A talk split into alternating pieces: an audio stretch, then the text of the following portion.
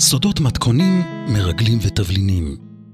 אבינועם הדס, כובש ובשלן, חובב תבלינים ומסעות. מספר בקולו וחושף בנדיבות את סודות המתכונים והסיפורים המרתקים שאסף בעולם.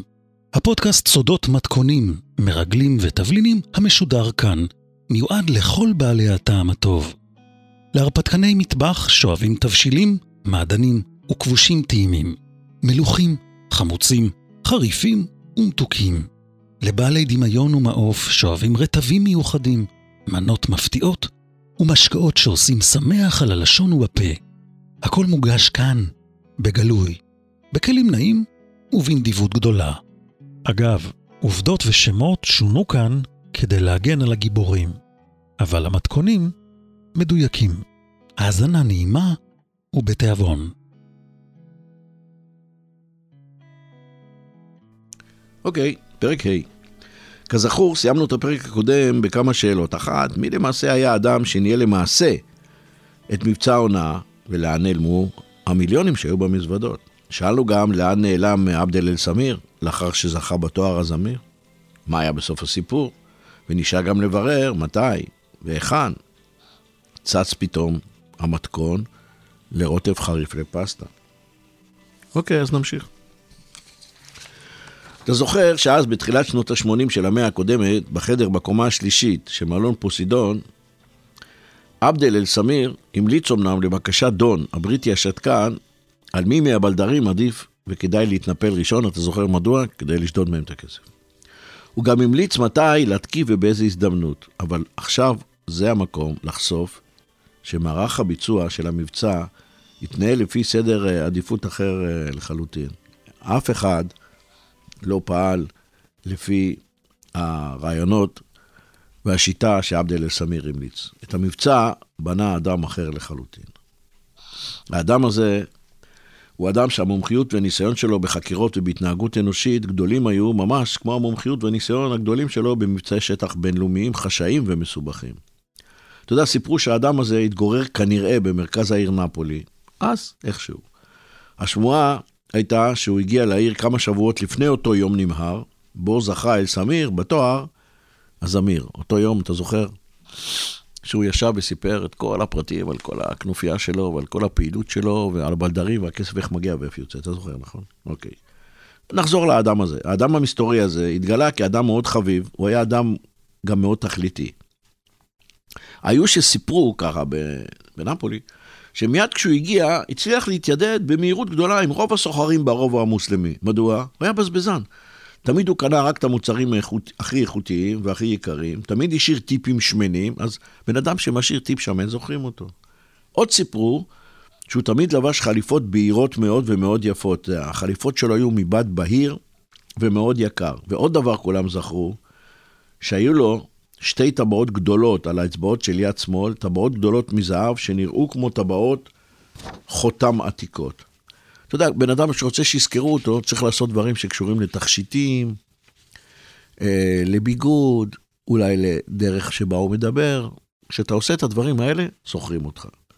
סיפרו שלמרות שהוא היה חדש בעיר, הוא הצליח ממש מיד להיפגש עם רוב המכובדים של הקהילה המוסלמית. הם מאוד אהבו את העובדה שהוא היה אדם מאוד עמיד ומאוד חברותי. הם אהבו את העובדה שהוא ידע לדבר ערבית, ידע לדבר ערבית מצוינת, ומה שגם זכרו, שהוא ידע לדבר בכל מיני מבטאים, הוא ידע לעשות מבטא מצרי, מבטא לובי, אה, לובי ואפילו מבטא לבנוני. אתה מבין, מבטא לבנוני בנפולי, קלטו אותו. היו שסיפרו שבמקור הוא כנראה מצרי, כנראה ממשפחה מאוד עשירה. זה היה הרושם שהוא, שהוא עשה. כמה מהמכובדים של העדה המוסלמית בנפולי גם ציינו שבהתחלה היו כמה מהם שקצת הסתייגו ממנו. למה? הוא נסע במכונית יגואר מפוארת ומושכת עין כזאת, זה היה מין סמל מסחרי שלו. אבל הם מיהרו לוותר על הביקורת מהר מאוד, נוכח התרומות היפות שנהג לתרום במופגן ובמזומן לקופות הצדקה שהיו תלויות במשר... במסגד. אתה יודע, במסגד יש אה, קופות צדקה, ואנשים באים, שמים מטבעות. הוא היה שם שטרות. אוקיי, את זה הבנו? זוכרים את האדם הזה? אוקיי, נחזור לבלדרים. מהירות הביצוע של ההתקפות על הבלדרים הייתה חשובה מאוד. זה היה מאוד חשוב כמו החשאיות ויצירת אי הוודאות אצל המותקפים. אף אחד לא רצה שהמותקפים יבינו שיש כאן פעולה מאורגנת. רצו שיחשבו שזה מזל. אחרי הכל, מדובר כאן בשעות של אנשים שהם היו מאוד מנוסים ומאוד חשדנים. אתה יודע, בלדרים מסתובבים מזוודות מלאות כסף, המון כסף מזומן. מה זה עושה אותם? זהירים וחשדנים, מאוד חשדנים. הכוונה של המתכננים, ככה לפי מקורות זרים, הייתה להספיק לזהות את הבלדרים ברחוב, לתכנן ולפגוש את מזוודות הכסף כמה שיותר מהר, ותוך יצירת הכי הרבה ספקות, אי הבנה ומבוכה אצל כל המנגנון הזה של מובילי הכספים. הכוונה הייתה לעשות את זה הרבה לפני ששולחי הכסף מאיראן, מדרום אמריקה או מלבנון, לפני שהם יתעשתו ויחשדו שמשהו גדול מתבשל להם כאן מתחת לאף. החשד היה שזה עלול לגרום להם לשנות נהלים, לשנות שיטות, מה שהיה הופך את כל המידע שהתקבל אז מאל סמיר ללא רלוונטי יותר, נכון? תהנהן, מצוין. יודעי דבר אפילו מעידים שתוך פחות מחמישה שבועות מאותו אירוע מכונן שהתרחש בצהרי אותו יום בסוויטה 3015 של מלון פוסידון בעיירה אמלפי, אתה זוכר שהוא ישב במיטה. היי... הסתכם, זאת אומרת, במהלך חמישה שבועות, הסתכם סכום המזומנים שנאסף, או יותר נכון, נשדד או נחטף, בכשישה מיליון דולר. רמזו שנרכשו או לא, לפחות ככה לפי השמועה, על פי השמועה, נכסי נדל"ן וזהב יהלומים בכשני מיליון דולר. סך הכל שישה ועוד שניים, שמונה. הכל כמובן ניחושים וספקולציות. אפשר גם לנחש שבארגון הטרור, הטרור, במפקדה הכללית, שהיא ישבה לה לבטח מצפון לביירות בלבנון, הם היו די עמומים נוכח אה, שוד הבלדרים. זה נפל עליהם כמו רעם ביום בהיר. עכשיו, אתה שואל אותי, האם הבוסים של אה, אל סמיר חשדו שהוא היוזם מאחורי ההתקפות והשוד של הבלדרים שלו? האם הם הבוסים שלו במפקדה הכללית חשדו שהכל נעשה בגלל שהוא זימר על בלדריו? אני בספק. אבל ייתכן שהספק נעלם אחרי כמה מקרי שוד. נראה שמשהו בסוף התחיל לנצנץ להם שם במפקדה שלהם, שהם הבינו שבלדר אחרי בלדר מותקפים ונשדדים. דרך אגב, ולא עושים להם שום דבר רע, לא הורגים אותם ולא חוטפים אותם, רק שודדים אותם. מה עוד קרה? הייתה איזו שמועה ברובע המוסלמי, בנפולי, שאחרי המקרה הרביעי או החמישי או השישי, זה היה פחות או יותר בחודש פברואר של אותה שנה, הגיע לנפולי בחשאי שליח מיוחד שהגיע כנראה מביירות או מדמשק. מה סיפרו? סיפרו שזה היה גבר מגודל, קרח. דרך אגב, גם לא היה לו גבות, זה היה מאוד מוזר. בלי שיער ובלי גבות. הוא לבש חליפה מאוד ישנה, נראה אדם קשוח. הוא הגיע ביום שישי אחד בבוקר למסגד, אוקיי? כשהתחילה התפילה, ואמר שהוא מחפש את uh, עבד אל סמיר. אחרי שהוא שאל הרבה שאלות ועשה ברוב, ברובע כמה סיבובים וכמה חקירות, סיפרו שהגבר הזה בסוף איתר את אל סמיר, וכשפגש אותו, ביקש ממנו בתקיפות להתלוות אליו למפגש חירום עם חבריו הבכירים, כנראה לנסוע איתו לקהיר, בירת מצרים. אף אחד לא התפלא לכן כשהסתבר שאל סמיר ניסה במשך שבוע שאין מתחמק מהנסיעה הזאת. אבל בסוף אל סמיר הבין שאין לו ברירה, והחליט לנסוע עם השליח, עם הגבר הזה, עם החליפה הישנה שלו, היום בלי שיער. הוא החליט לנסוע לפגוש את הבכירים שלו במפקדה ולשכנע אותם שאין לו שום חלק במקרה השוד ובהעלמת הכספים. להפך, הוא בעצמו קורבן של השודדים. במסגד הגדול מספרים שהוא הגיע להיפרד, הוא היה מלווה בשליח ההוא, שהגיע מלבנון, כאמור, או מדמשק. סיפרו שהוא התפלל עם כולם את תפילת הצהריים, במסגד כן ביום שישי, אחר כך נפרד בקולניות, דאג שכולם ידעו שהוא נוסע, כאילו שזה סוג של איזה תעודת אחריות עבורו, הוא הבטיח לכולם לחזור בהקדם, לחץ ידיים, התחבק, נשק שלוש נשיקות על החיים ונסע. מאז לא ראו אותו יותר בעיר נפולי. מספרים שמספר שבועות אחרי נסיעתו, כנראה גם אשתו האיטלקיה נעלמה. האבא שלה, אתה זוכר אותו, המאפיונר, ושלושת אחיה סיפרו כשהם נשאלו, שלפי מיטב ידיעתם, היא נסעה להתנחם בנטישה שלו אצל הדודה שלה בניו יורק, הברית. האמת, נראה שגם הם חיפשו רמזים ליד נסיעתו של אל סמיר חתנם, אבל כמו שכתוב בספרים, אולם לשווא. עכשיו, מה קרה בנפולי? כשאל סמיר נעלם, כמובן דעכה הפעילות של הצוות שלו. הייתה מבוכה מאוד מאוד גדולה. היה עניין של המתנה ואחרי זה חידלון. כשהמימון נעלם, המוטיבציה דעכה. נוצרה בעלה, נוצרה חרדה, ושיטת הדומינו, כפי שתיארת על עצמך, אכן עבדה. הצוות הגדול התפרק. אמרו שחלק מאנשי הצוות, אני מזכיר לך, הצוות הזה זה קבוצת טרור, כן? זה לא צוות, לא כדורגלנים. אמרו שחלק מאנשי הצוות נבהלו וחזרו ללבנון. סיפרו שחלק פשוט נעלמו מהעיר, התנדפו. כאילו לפי איזה פקודה מגבוה, או אולי סתם בגלל הבהלה. במרכז התרבותי של הקהילה המוסלמית שליד המסגד הגדול של, של נפולי, נזכרו אגב לספר שבערך שבועיים או שלושה אחרי נסיעתו של אל סמיר, וכנראה בלי שום קשר, זה היה סתם צירוף מקרים, נעלם גם הגבר המצרי הבזבזן הזה, שהיה מסתובב ברובע בחליפות בהירות שלו, באגור הלבנה, עם הטבעות היפות על יד שמאל, ומפזר כסף בעסקים וטיפים עצומים. אתה איתי? הבנת עד עכשיו? אז תהנהן שאני אדע שאתה מבין. מצוין. עכשיו בוא נדלק שוב קדימה בזמן, נחזור לימינו אלה. אוקיי? שנות האלפיים. הרחק משנות ה-80 של המאה הקודמת. נתקדם בערך 40 שנה קדימה לתקופה, לימים שבהם אני בעיירה סרמיונה, שליד אגם גרדה, לגו די גרדה. הגעתי לאיטליה בעקבות שיחת טלפון, אתה זוכר? ואני עובד ומאמן אדם שאנחנו קוראים לו ליאונרדו, מכין אותו לרעיונות ולמכרז לתפקיד הבכיר באו"ם. זוכר? זה ככה התחיל הסיפור. יסתדר לך בראש העניין של הזמנים. יסתדר. אז תהנהן שאני יודע שאתה מבין. הבנתי. ובכן, ערב אחד לפני קבלת ההכרעה של הוועדה באו"ם, ישבנו עם עוד חברים שלו, של ליאונרדו, בווילה שלו, והעברנו את הזמן בסיפורים, לעסנו פרושוטו די פרמה, פרושוטו קרודו, אכלנו פרמז'אנו רג'אנו עם תותים, טפטפנו על זה בלסמיקו מיושן, ומתוק, ושתינו יין נפלא.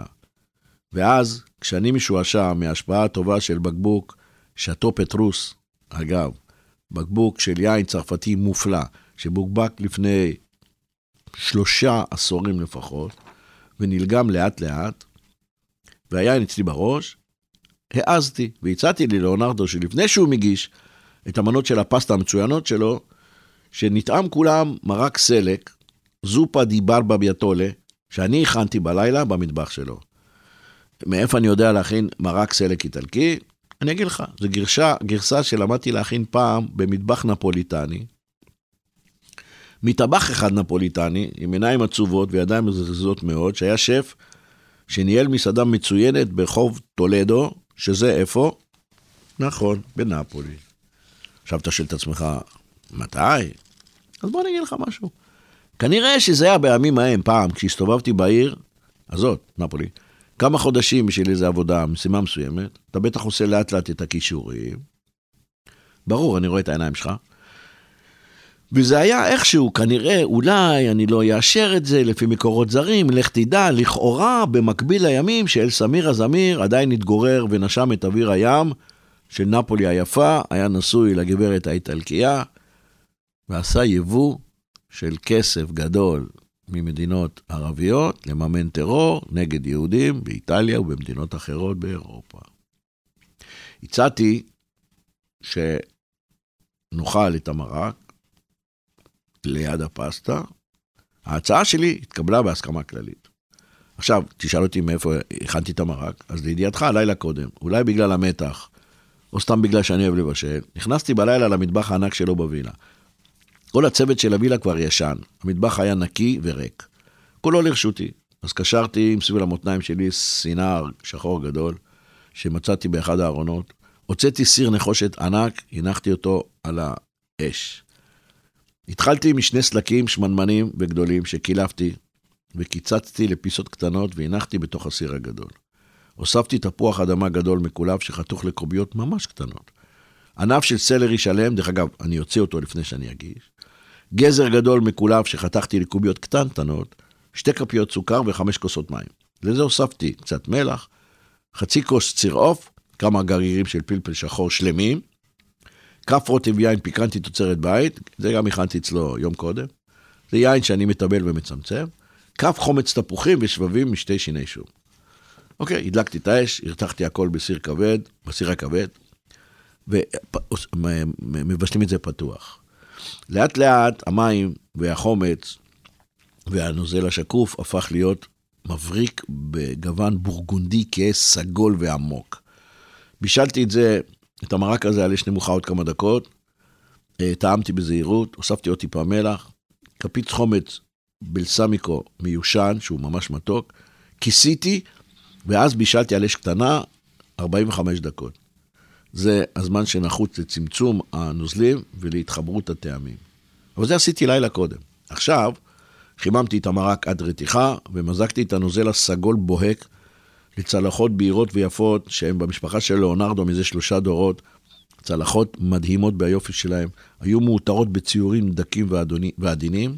מילאתי כל אחת שלושה רבעים של הצלחת במרק, הוספתי כף שמנת חמוצה ועלה אחד של בזיליקום. עכשיו, ליאונרדו אה, ישב אה, עם החברים. כשהנחתי את הצלחת לפניו, הוא הסתכל בי בסקרנות, לא הוציא מילה מהפה. אחר כך טבל במרק כף, טעם, העיניים שלו נעצמו לכמה שניות, ואז הוא הרים את העיניים, הביט בי והנהן פעמיים, ואז חזר אל המרק שלו. אחר כך אכלנו לאט בשקט. הקול היחידי שנשמע היה הקול של צלילי פגיעת הכפות בצלחות, ואתה יודע, הנשיפות העדינות לצינון המרק הלא יהיה טרם הכנסת הכף לפה. אחר כך אכלנו פסטה אה, על דנטה, שזה נקרא על השן, פסטה ברוטב פורצ'יני טריות שהוא הכין במקום, זה דבר מדהים. ואחרי הפסטה הנפלאה הוא הניח על השולחן גדרה שהיה בה חצי קילו נתחי בשר, הוא בישל אותם, לדעתי, שעות עם שעועית לבנה, קוביות של חצילים, קרשה, גבעולי סלרי, שיני שום, פפריקה מתוקה, פפריקה חריפה, קימל, כמון טחון, פלפל שחור גרוס ועגבניות שלמות שהוא קילף וחתך לקוביות. היה בזה גם צרור טימין ושלוש כוסות יין לבן יבש. והבשר כמובן. תקשיב, זה היה תבשיל גדרה מופלא. אכלנו בשקט. שתינו עוד מהשאטו אה, פטרוס הנפלא. אחרי זה קינחנו עם עוגיות שנקראות קנטוצ'י. הם מכירים את זה גם ביסקוטי, אתה בטח מכיר ביסקוטי. זה עוגיות שעשויות עם צימוקים, פקנים, אגוזי מלך ושקדים. הן מאוד קשות ומאוד יבשות. טבלנו את העוגיות האלה ביין מרסל המתוק מסיציליה, כמו שהאיטלקים קוראים לזה סיצ'יליה. שתינו גם גרפה נפוליטנית שהיא הייתה כל כך חדה, שהיא הכתה בפה בחריפות כמו סכין או כמו אגרוף, וחיכינו. כשמחכים, אתה יודע, הזמן עובר לאט. אז שותים עוד יין ועוד גרפה. בערך בחצות האורחים עזבו ונשארנו לבד, ליאונרדו ואני. אני מזכיר לך שבסוף החלק הראשון סיפרתי לך של הסיפור, סיפרתי לך כשנפרדנו אה, אה, מליאונרדו, או איך שלא קוראים לו, הוא פנה אליי אז לפתע, ביקש רשות לשאול אותי שאלה. הרמתי אז את הגבות, הנהנתי באישור, וידעתי אז שהנה זה בא, ידעתי שזה יגיע. פחדתי מהשאלה הזאת. הוא הסתכל עליי מרוכז כולו, הפנים שלו החמירו. הוא הנמיך את הראש מעט, התקרב אליי, הביט בי מקרוב תוך שהוא מכווץ את העיניים שלו לשני פסים דקים דקים, ואפילו בלי רמז של חיוך הוא אמר בשקט, כאילו שיש עוד אנשים על המרפסת, אבל היינו לבד. הוא אמר לי בשקט, אתה זוכר את אל, זמיר, את אל סמיר הזמיר. אז, כמובן, השארתי בהנון, ברור שאני זוכר. והוא המשיך, תוכל לענות לי על שאלה אחת? ברור שהסכמתי. ואז הוא שאל אותי את השאלה היחידה שחששתי שהוא ישאל אותי. החשש הזה, אגב, נסחב איתי שנים רבות, שנים רבות מאוד.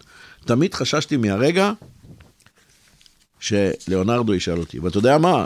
ידעתי גם שזה יקרה. השאלה ממנה חששתי כל כך הרבה שנים הייתה, האם אתם הישראלים חיסלתם את עבד אל-סמיר?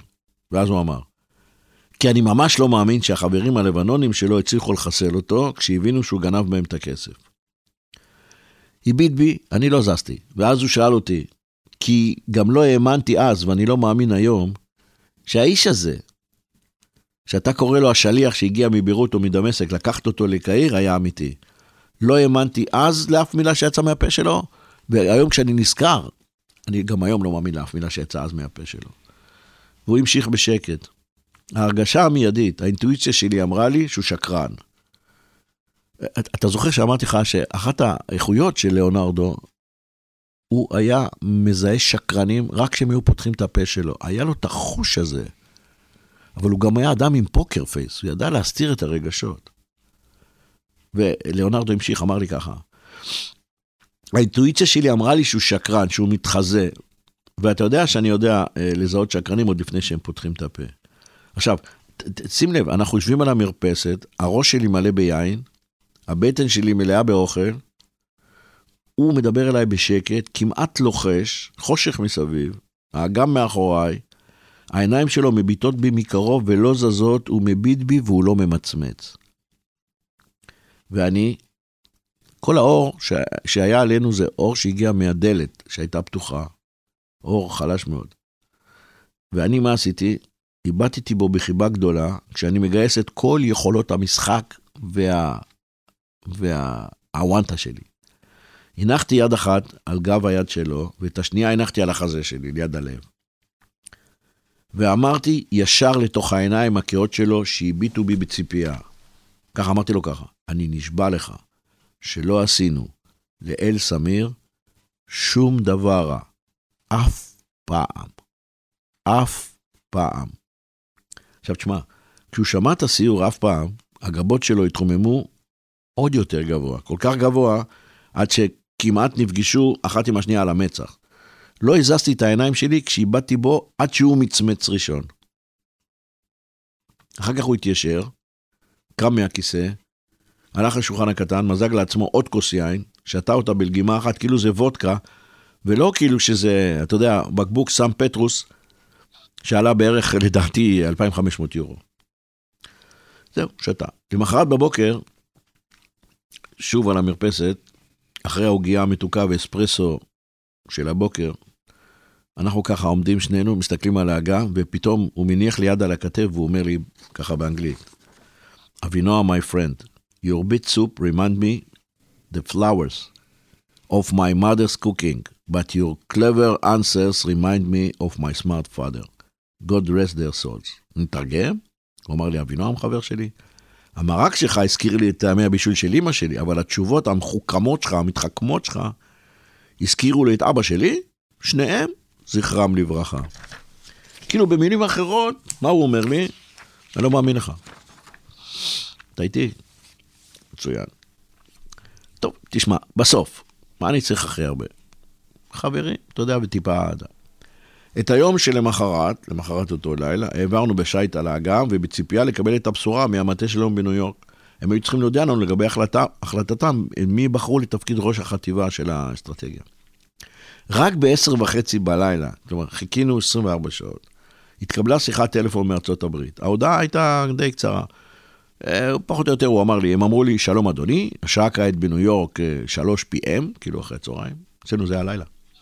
חזרנו לפני שעה מארוחת צהריים, עשינו ישיבה קצרה, אנחנו שמחים להודיע לך כי ועדת האיתור העליונה של מטה האו"ם החליטה פה אחד למנות אותך לתפקיד מנכ"ל החטיבה. ואז הם הוסיפו, הפרזנטציה שלך הייתה מעולה, אנחנו מאמינים שאתה האדם הנכון, כל מילה שלך פגעה בול בכוונות המקוריות שלנו, עשית עלינו את הרושם הנכון, אנחנו מאמינים שאתה האדם המתאים. כאמור, ההחלטה התקבלה פה אחד, ואז הם אמרו לו, קבל את ברכתנו, בהצלחה, אנחנו מצפים לראות אותך במטה האומות המאוחדות כבר בשבוע הבא. הרגשתי מלך באותו רגע. הוא נבחר, אבל עזרתי לו, אין יותר טוב מאשר לעזור לחבר, ועוד במקצוע שאני כל כך אוהב. בבוקר חבר שלי על יד המדרגות נפרדנו בחיבוק חזק. אני מחבק אותו, שוב הרגשתי דרך הבת של החליפה היפה והיקרה שלו כמה שהוא רזה. הייתה לי משום מה הרגשה שזו הפגישה האחרונה שלנו, שיותר לא ניפגש. הנהג שלו הסיע אותי לשדה התעופה, לא הוציא מילה כל הדרך. בצהריים הייתי כבר במטוס, שהחרטום שלו לכיוון איסט, מזרח. בערב כבר הייתי בבית בתל אביב. אין כמו לחזור הביתה, נכון? מאז שמעתי ממנו מדי פעם, ושמעתי מדי פעם על הפעילות שלו באו"ם. קראתי בדוחות שפורסמו על עבודה מצוינת שהוא עושה. פורסם שהוא מצליח מאוד מאוד בתור מגשר בסכסוכי דמים בין מדינות עולם שלישי.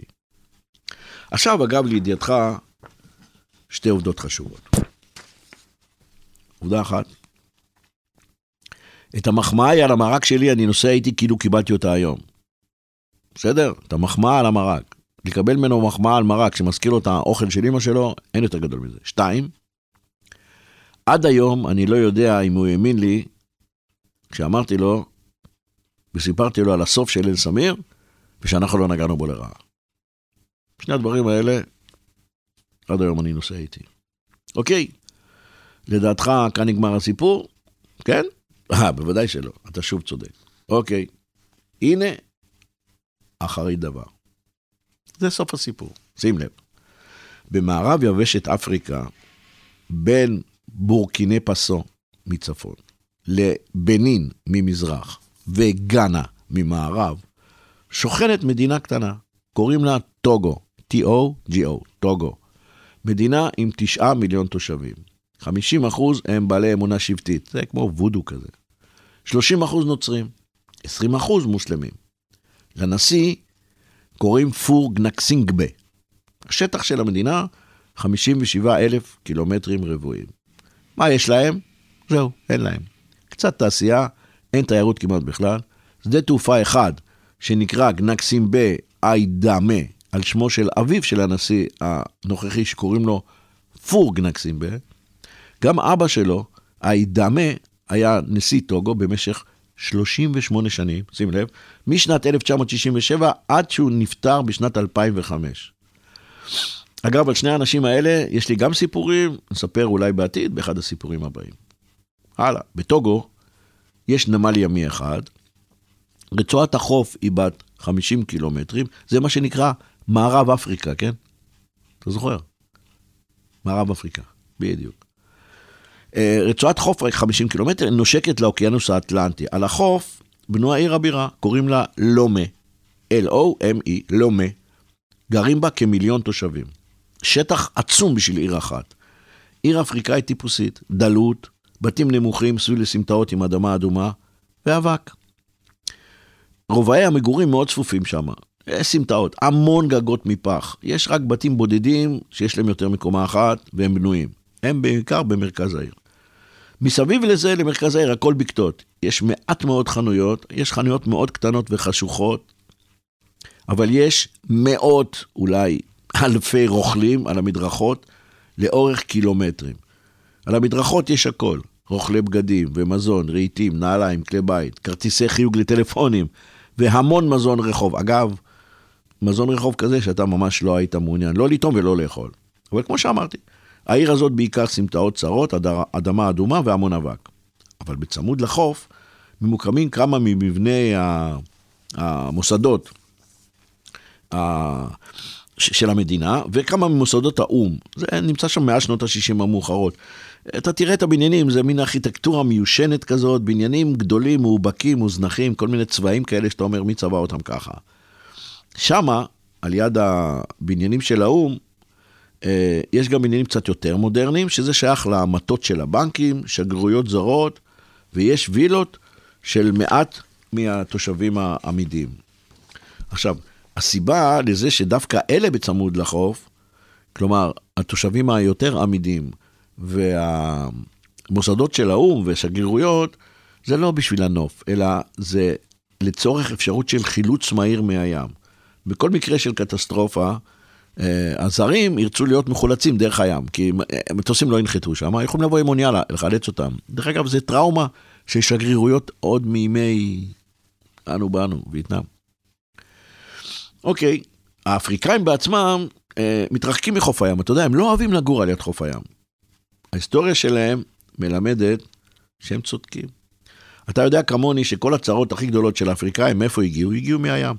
סוחרי העבדים שהגיעו באוניות מפורטוגל וממדינות ערב לחטוף ילדים ולחטוף עבדים, הגיעו מהים. הגרמנים הגיעו מהים. הצרפתיים הגיעו מהים. גם הגרמנים, גם הצרפתים, כל אחד בתקופה שלו, חדרו להם לתוך הארץ, נישלו אותם מהמחצבים שלהם, כפו עליהם דת, כפו עליהם שפה חדשה. אתה יודע, בטוגו, שזה מערב אפריקה, הם מדברים אבה, שפה שנקראת אבה, כמו במזרח מדברים סווהילית. והם מדברים היום צרפתית מעורבבת עם קצת גרמנית ועם הווה. מדוע? כי הצרפתים הכריחו אותם.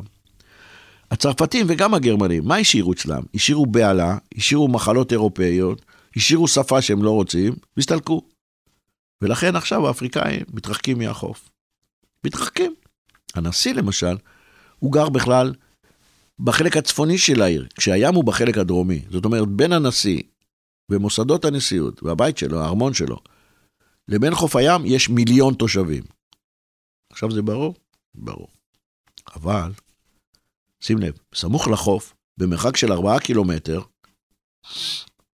אה, ממערב לעיר, ארבעה קילומטר ממערב לעיר, נמצא מלון שנקרא מרקיור. וממערב לו, למלון מרקיור, ממערב למקום הזה שנקרא חוף סרקבה, בנויות בכל אופן כמה וילות גדולות של תושבי חוץ. עכשיו שים לב, מספרים שאחת הווילות הזאת שייכת לאדם שיש לו אור כהה, אבל הוא לא מקומי, ייתכן שהוא ממוצא ערבי. הבית שלו גדול, שתי קומות. יש לו בריכה עגולה בחצר, היא מוקפת דשא. אתה יודע, דשא בטוגו זה נדיר, כמו למצוא זהב ברחוב. דשא בטוגו. הבית שלו מוקף בחומה מאוד גבוהה. יש שער אחד לכניסת מכוניות, מברזל, ויש דלת ברזל קטנה לכניסת אנשים. על יד הדלת הזאת מבחוץ, תמיד יושבים שני שומרים. תמיד. סיפרו שהאדם הזה דיבר צרפתית במבטא מאוד מוזר ודיבר קצת אנגלית. אנשים שגרים בסביבה אמרו שהם יודעים שהוא מדבר ערבית, אבל הוא נמנע מלדבר אותה. אה, הסוחרים בסביבה אמרו, בוא'נה, זה בן אדם נחמד. תמיד נורא לחוץ, אבל תמיד נורא נדיב. עכשיו, הוא הסתובב בעיר, תמיד נסע במושב אחורי של רכב אאודי מאוד גדול ומפואר, תמיד ישב אה, שומר ראש חמוש ליד הנהג. לידו, ליד האוטו שלו, נסע תמיד אופנוע גדול עם שני גברים חמושים באקדחים, היה ברור לחלוטין שזה שומרי הראש שלו שומרים על האוטו שלו מבחוץ. היה נראה שהוא אדם מאוד עשיר, היה נראה שהוא אדם מאוד מסתורי. לא ידעו עליו כמעט כלום, זולת מה שאמרתי לך. אבל היה לו מנהג אחד שהיה ידוע. כולם ידעו שכל יום הוא אוכל ארוחת צהריים במסעדה הצרפתית במלון מרקיור בחוף סרקבה. היה לו שם במסעדה מקום קבוע, שולחן ששמור רק לו. היה יושב שם כל צהריים לבד, בפינה הצפונית של המסעדה. היה יושב עם הגב לקיר, עם הפנים לים, אוכל ומביט החוצה לים. היה נראה שהבן אדם אוהב ים. שני השומרים מהאופנוע ישבו תמיד בחוץ, אה, על יד שולחן קטן, שותים קולה. ההוא מהרכב תמיד היה מסתובב מסביב למסעדה. או ניצב ליד הדלת, עומד שם ומביט בסקרנות ובחשדנות בנכנסים אה, הספורים. מעט מאוד אנשים אכלו במלון הזה, בעיקר הוא. ב, סליחה, במסעדה של המלון. זה היה מנהג של שנים, תמיד בצהריים סועד לבד, שנים. סיפרו שהשף הצרפתי של המסעדה היה מוציא לו את המנות בעצמו. השף סיפר שהסועד הבודד היה שתקן, אדם שמיעט לחייך, אבל העדיף דגים עד כמה שאפשר, ולפי העונה, לפעמים השף היה מזמין לו נתחים של דג חרב, או של ברקודה, או של טונה. אבל השף זוכר שדבר דבר אחד הוא זוכר שהסועד היה מקפיד, תמיד ביקש ממנו פלפל חריף. השף אמר, האיש הזה אוהב לאכול חריף. תמיד הזכיר, תביא לי פלפל חריף. בצרפתית קוראים לזה פימו, פימו, פלפל חריף. השף סיפר שהיה מביא לו תמיד צלחת קטנה ופלפל חריפים מסוג סקורפיון רד, סקור, סקורפיון אדום, שאחד מעובדי המטבח היה מגדל לו בגינה הקטנה מאחורי המלון רק בשבילו, כי אף אחד לא אכל שם חריף.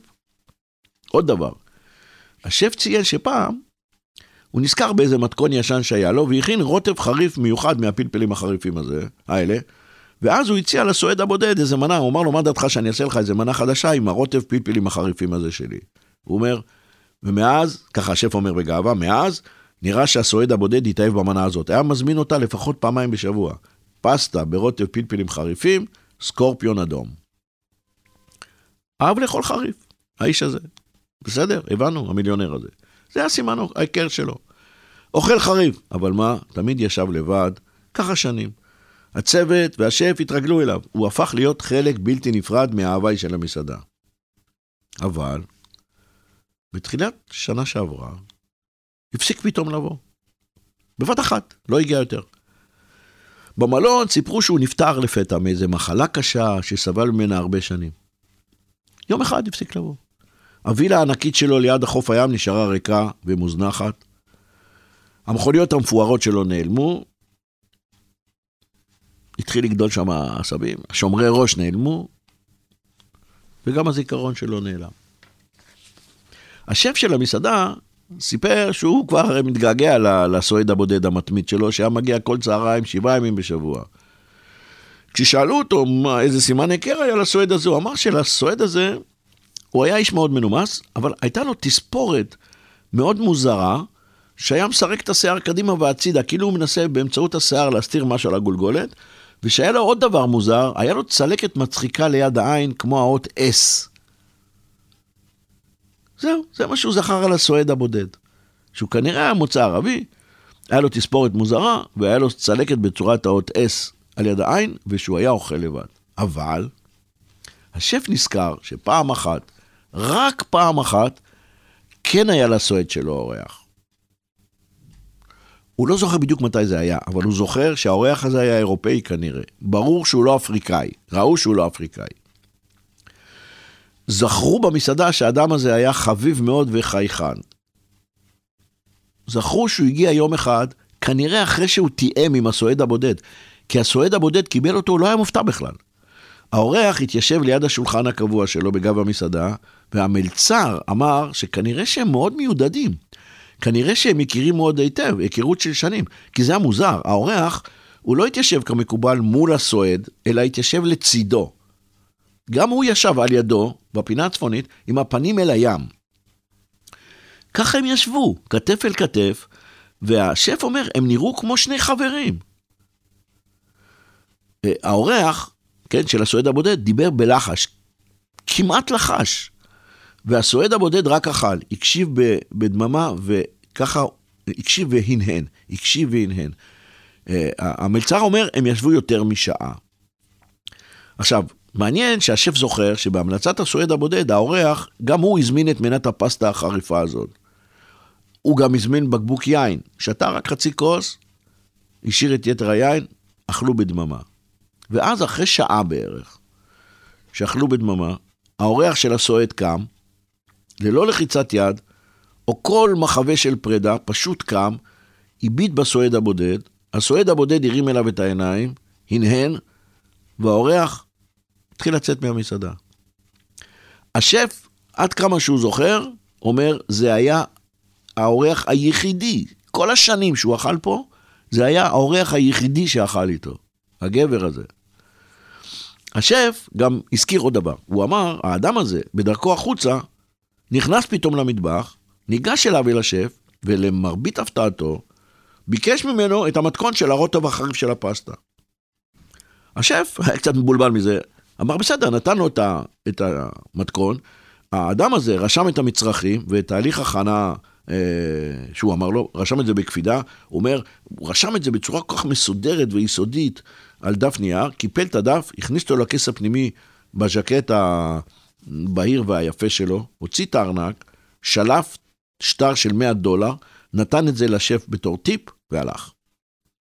תשמע, השף קודם כל היה מופתע מזה שהוא רצה את המתכון. דבר שני, היה מופתע מהטיפ. מי נותן לטבח טיפ של 100 דולר? כל הארוחה עלתה 20. השף אמר, כששאלו אותו, זה היה הטיפ הכי גדול שקיבל בחיים שלו, ואגב, זה גם הפעם היחידה בחיים שהוא נתן מתכון לאדם זר שהוא לא מכיר. השף, כמה שלא שאלו אותו, לא הצליח להיזכר לא במבטא של האיש שהיה שם, ולא בלאומיות שלו, של האורח, או במראה פניו. אבל היו כמה דברים שהוא כן זכר. אחד, הוא זכר היטב שהאורח החד פעמי הזה היה לבוש בחליפה בהירה מבד מאוד יקר, והוא זכר שעל אצבעות יד שמאל שלו הוא ענד שתי טבעות גדולות מזהב, מאוד מוזרות, שנראו כמו טבעות חותם עתיקות. זה הוא זכר. חליפה בהירה ויקרה, וטבעות ענקיות מזהב על יד שמאל. השף גם סיפר שבערך שעה אחרי שהאורח הזה עזב את המלון, הוא יצא מהמסעדה לשתות כוס בירה ולעשן סיגריה, והוא נעמד ליד בריכת השחייה של המלון. הוא הוסיף שכשהוא עמד בחוץ והסתכל לכיוון העיר, הוא ראה שבאזור שדה התעופה, שזה מזרחית לעיר, מתרומם לשמיים בזווית חדה מטוס מנהלים חדיש, בעל שלושה מנועי סילון, הוא לא ראה את המטוס הזה אף פעם בלומה, נראה לו כמו מטוס פרטי של איזה מיליונר. המטוס טיפס במהירות לכיוון הים, עבר מעל המלון, פנה חדות שמאלה לכיוון צפון-מזרח, וכשמטוס המנהלים המפואר הזה עבר ממש מעל המלון, השף ראה, ככה אומר לפי מיטב זיכרונו, שהמטוס היה צבוע בלבן, ולכל אורך הגוף של המטוס היה ציור גדול של נמר מזנק קדימה. זה הזכיר לו מאוד את הפסלון המבריק ממתכת, שמקשט בדרך כלל את מכסה המנוע של מכוניות אה, יגואר בריטיות. כאילו, מטוס יגואר. מטוס יגואר לבן. הוא לא היה ממש בטוח שהזיכרון שלו אז המדויק, אבל uh, אתה יודע ואני יודע, אצל שפי מתערבבים לפעמים מציאות ודמיון. זהו, כמעט סיימנו. סיפרנו על חברות ונאמנות, על טרור ומחבלים, חשפנו קצת סודות מהעבר, סיפרנו על מיליוני דולרים שנעלמו, מכוניות יגואר ומטוסי יגואר, חשפ, חשפנו מתכון למרק סלק נפוליטני, ו... אה, רגע, רוטב של הפלפלים החריפים. שנייה. טיילנו מלבנון למצרים, לאיטליה, לאפריקה, סיפרתי לך על עבד אל סמיר הזמיר, על אליזבת היפהפייה, על דון ואלכס הבריטים. וגם על ליאונרדו האיטלקי, אם בכלל היה שמם של האנשים האלה, זה היה השם שלהם, אבל זה כבר לא כך משנה. ונכון, הרוטב החריף לפסטה. הבטחתי מתכון של רוטב פלפלים חריפים לפסטה, אז הנה המתכון הנפלא, שהכין בלומה, בירת טוגו, מערב אפריקה. השף של המסעדה המצוינת במלון מרקיור, בחוף זרקאבה. אגב, בטוגו, שם מדברים סוג של צרפתית, זה נקרא פימוסוס רוטב פלפל חריף. אז סוף סוף הנה המתכון. רוטב פלפלים חריפים מסוג סקורפיון אדום לפסטה. אני שם על האש סיר כבד עם שוליים גבוהים. כשהסיר חם אני מטפטף בנדיבות פנימה שלוש כפות שמן זית טרי. מזהיב בצל לבן שקצוץ דק.